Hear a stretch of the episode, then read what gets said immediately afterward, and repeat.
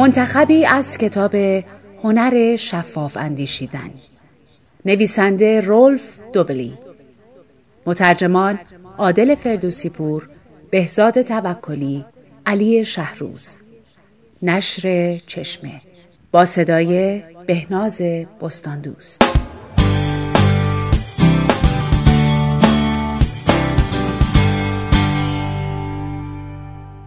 چرا آخرین شیرینی جعبه دهان تو را آب می اندازد؟ خطای کمبود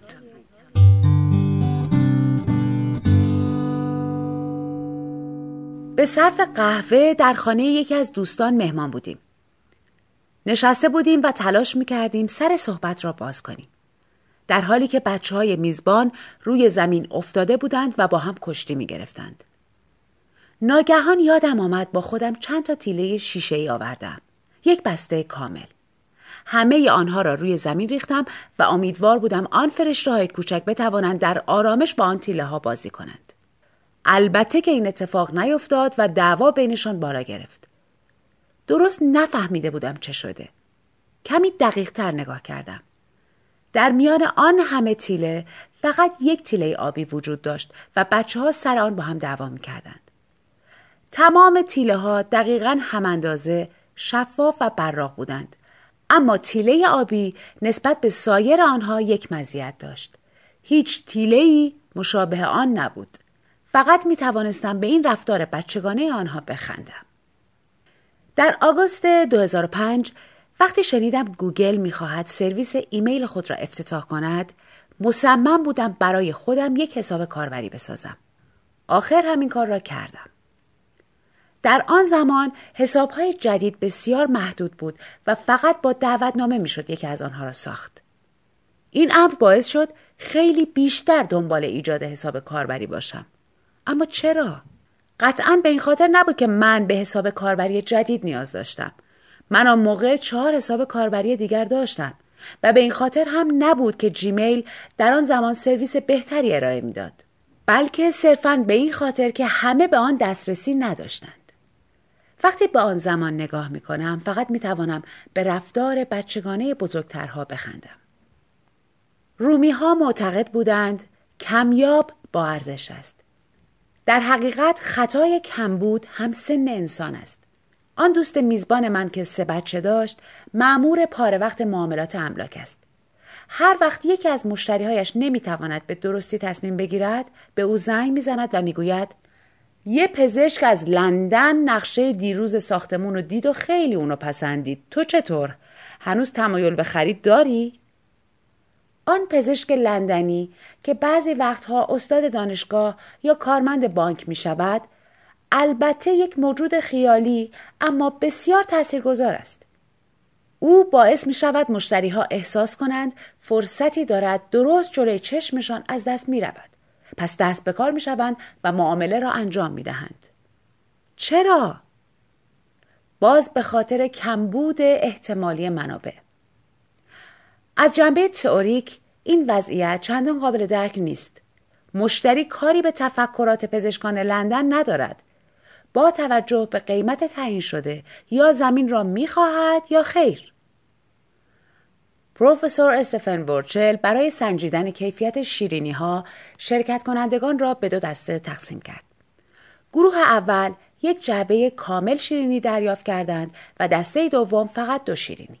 در آخر کسانی که فقط دو شیرینی داشتند کیفیت شیرینی ها را خیلی بالاتر از گروه اول ارزیابی کردند. این آزمایش چندین بار تکرار شد و هر بار نتیجه مشابهی داشت. تبلیغات می‌گویند فقط تا وقتی سهام ها سود می دهند. پسترها هشدار می دهند فقط امروز. صاحبان گالری ها از همین خطای کمبود سوء استفاده می کنند و نشانه های قرمز فروخته شد را زیر نقاشی های خود می گذارند تا کارهای باقیمانده خود را نمونه های کمیاب معرفی کنند که باید هرچه سریعتر آنها را خرید. ما تمر، سکه و ماشین های قدیمی را جمع آوری می کنیم در حالی که هیچ کاربرد عملی برای ما ندارند. شرکت پست تمرهای قدیمی را قبول نمی کند.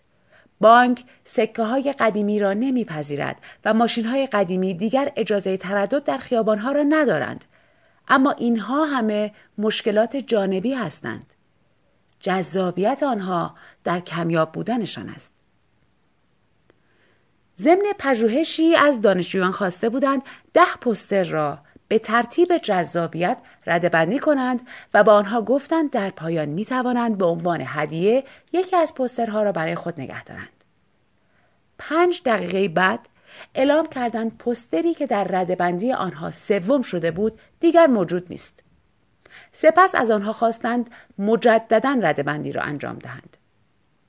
پستری که دیگر موجود نبود ناگهان رتبه اول را کسب کرد. در روانشناسی این پدیده را واکنش مینامند. وقتی از یک انتخاب محرومیم ناگهان به نظر جذابتر می رسد. این کار مثل تقیان است. به آن اثر رومئو و جولیت هم می‌گویند. چون عشق بین این دو نوجوان داستان شکسپیر ممنوع بود هیچ حد و مرزی نمی شناخت. این تمایل نباید حتما درباره عشق باشد. در آمریکا مهمانی های دانش آموزی به خاطر مصرف بیش از حد مشروبات الکلی معمولا به هم می‌خورد. صرفا به این خاطر که مصرف آنها قبل از سن 21 سال مجاز نیست. در نتیجه پاسخ معمول به کمبود باعث ایجاد خلل در شفاف اندیشی می شود. ارزش محصولات و خدمات را صرفاً بر اساس قیمت و مزایای آنها بسنج. اینکه یک محصول در حال اتمام است یا پزشکان لندن به آن علاقه من شده اند نباید در ارزشش اثرگذار تلقی شود.